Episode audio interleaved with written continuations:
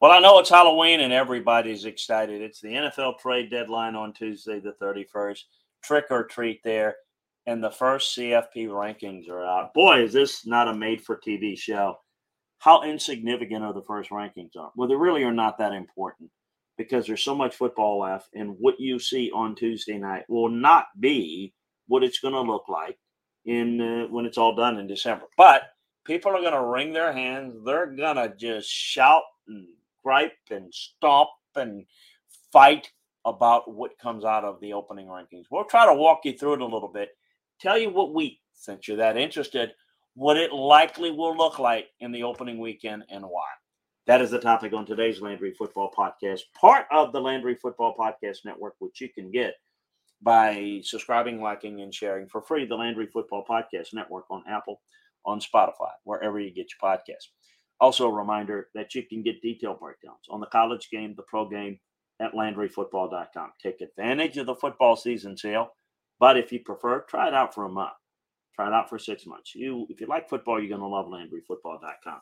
The football season sale is the best deal that we've got going. And folks, if you want a player coaching, scouting, front office perspective on the game of football, we got you covered at LandryFootball.com.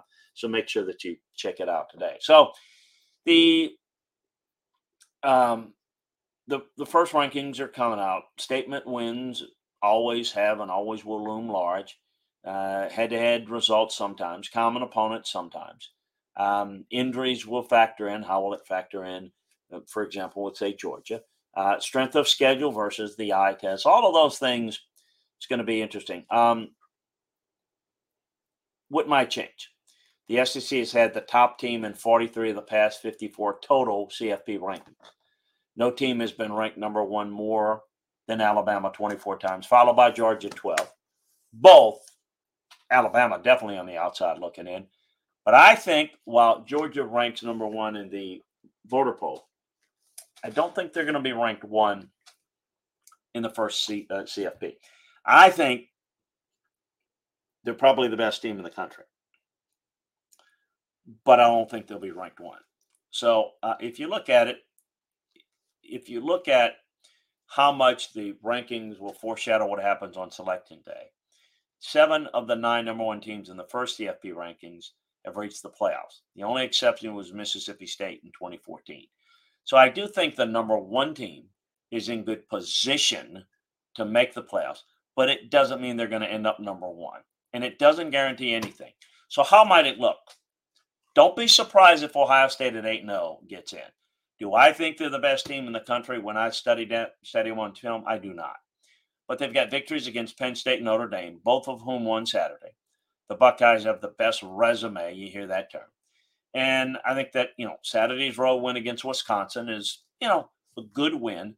Look, the bottom line is everyone says, well, they hadn't played anybody when they talk about any team. Well, unless you're one of the elite six or eight teams in the country, unless you play one of the others, people are going to question their schedules.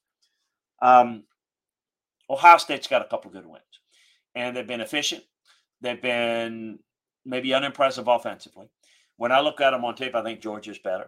I think Michigan's better, and we'll find that out when they play. I think Oregon's better, but I think that they're they're good, and um, they may have the best chance of making it. Certainly, if they win out, they'll be in.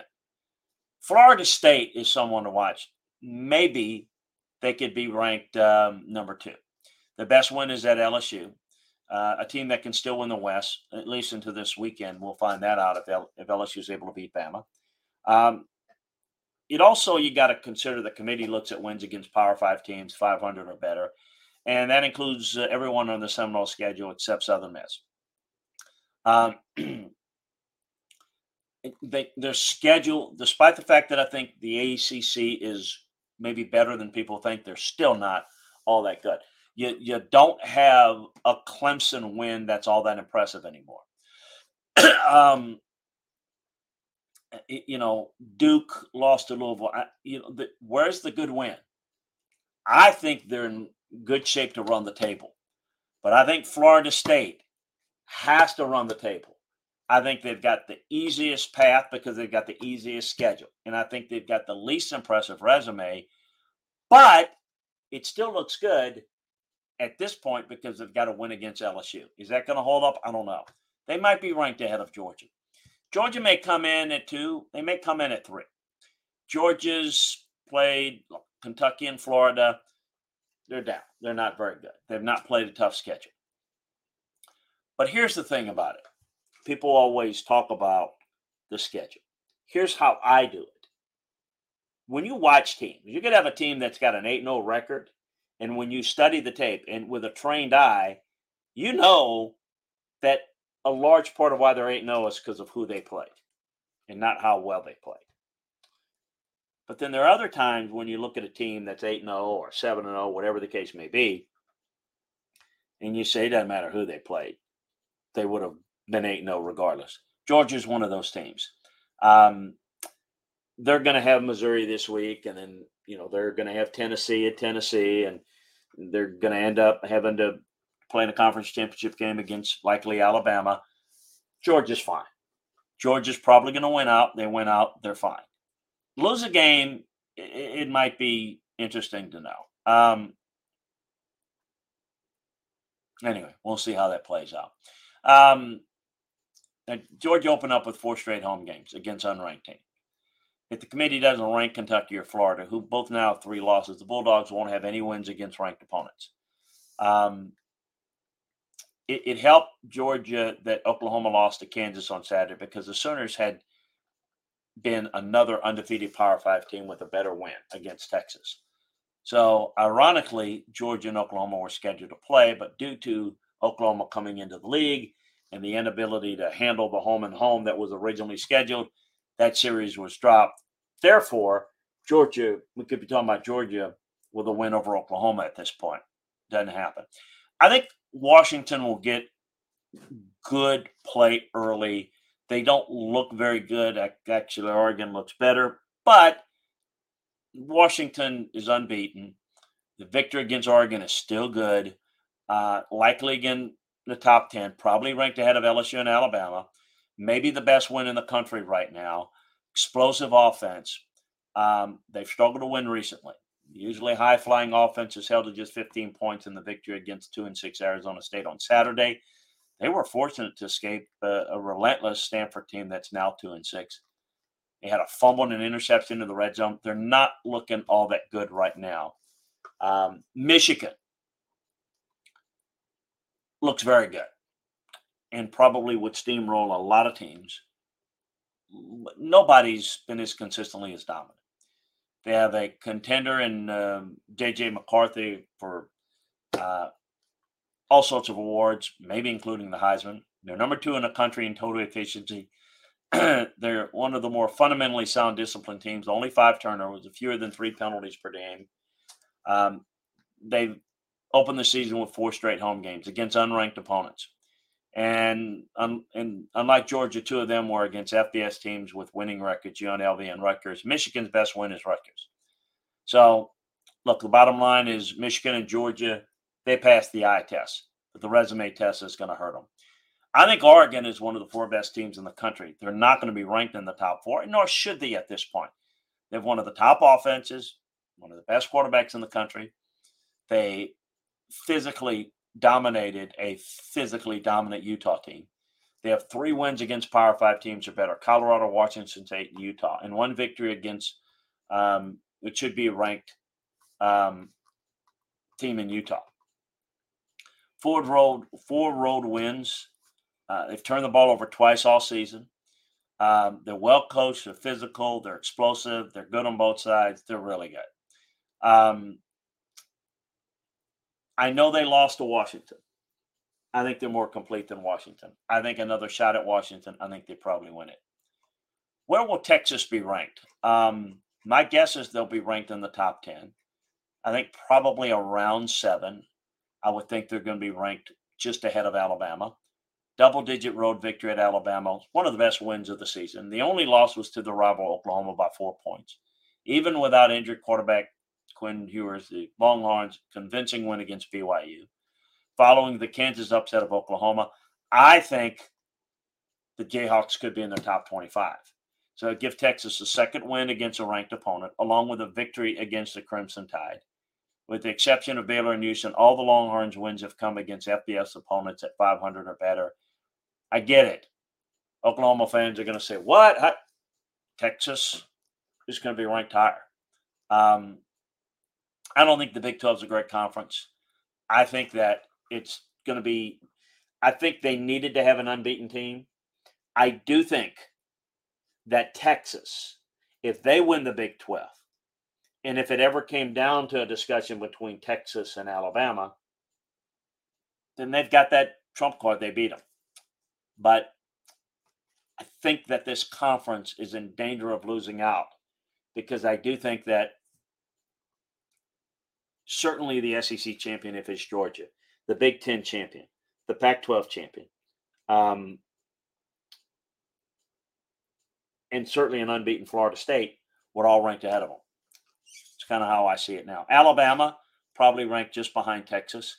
Um, they don't look like a national championship caliber team. I don't think they really look like a, a playoff team. Uh, but they've got two wins against top 25 teams, Ole Miss and, in Tennessee. Um, they win against LSU, you know, that, that in, in Georgia. I, I, think that'll be enough of a resume to get in. I don't think that's going to happen. Um, we'll see if they can get by LSU. They played arguably its best half of football all season in the second half of its win against Tennessee. How much better than his team can get, we'll see. Um, they've got better wins than Texas, but they've got the loss to Texas. Uh, that matters. And if they both have one loss and it comes down to it, I think that's going to be a factor. But that's for a later discussion. They can clinch the SEC West next week with a win over LSU and a loss by Ole Miss against A&M, but I don't think that's going to happen. I think Alabama's going to win. Remember, Ole Miss needs Alabama to lose twice.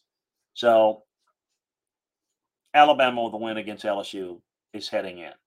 Oklahoma might hang into a top 10 ranking. It could reward their head to head win against Texas, rank them above the Longhorns. I'm curious to see. We'll look at Oklahoma's opponents, uh, meaning that they'll consider OU beating a Texas team that also beat Alabama. Regardless of how the Sooners have had the, had the past two weeks, the triumph against Texas should help them. Uh, they're not playing all that well right now. Uh, they haven't looked like one of the playoff caliber teams. The defense, which looked good early, is not playing nearly as well. Um, and you know, I think the Cincinnati, UCF, um, those additions to the Big 12 not looking all that good. The league doesn't look very good. So the regular season win against Texas is the one thing they got to hold their hat on, and that's about it. Penn State, which I don't think is a playoff caliber team, and I think they're shortly going to be knocked out when they lose to Michigan. Defense has been really good all year long. There's no shortage of talent on the roster. They entered Saturday's game against Indiana, ranked number one in the country on defensive efficiency. They've held each of their first six opponents to 15 points or fewer. They lost its best opportunity to impress when they lost to Ohio State, and how it lost. One of 16 on third downs. Really poor. They you'll watch them and they don't look anything like a team that's one of the best teams in the country. Um, Ole Miss might be ranked in the top 12. Um,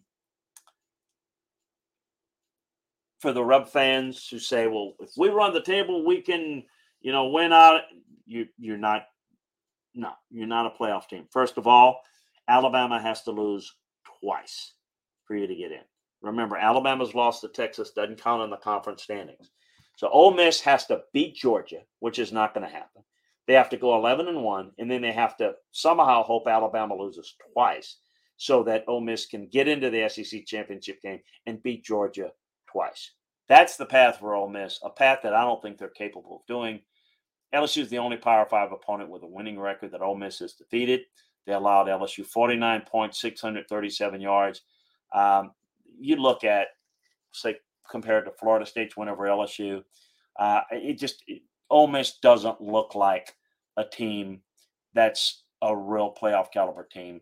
But if you're ranking the top dozen or so, maybe they get in it. Oregon State had his second loss. Um, you can't really put a two-loss team in the mix, but this is a good team. Uh, got Utah and UCLA. Um, you know, um, both losses were on the road three points to Washington State. Win against UCLA was important. Um, but again, top 12, yeah. What it really comes down to is who are the contenders? Well, I think the contenders are the two Big Ten teams, Ohio State and Michigan. Florida State's alone in the ACC. Georgia and Alabama in the SEC, and Washington, Oregon in the Pac 12. Texas, um, more so than Oklahoma in the Big 12. Those are your contenders for the playoffs. Uh, those are the teams that I mentioned. Four of them of that group is going to end up in the playoffs. But right now, it may look a little bit differently on opening day. So don't fret. Don't be surprised. That's kind of how we see it early on. A reminder you can get more detailed breakdowns on this and all things college football and NFL over at LandryFootball.com. Take advantage of our football season offer today. Uh, a reminder to subscribe, like, and share the Landry Football Podcast Network on Apple, on Spotify, wherever you get your podcast. But for LandryFootball.com, whether it involves players, teams, coaches, schemes on the college or NFL level, we give you a playing, coaching, scouting, and front office perspective that no one else can provide you. So check it out today, LandryFootball.com, your one-stop shopping football. If you like football, you're going to love LandryFootball.com. Enjoy the rankings. Uh, enjoy the trade deadline day on Halloween. Happy Halloween, everybody. And we'll be back to break it down more football, everything football, college football, NFL, right here on the Landry Football Podcast Network, as well as LandryFootball.com. We'll see you there.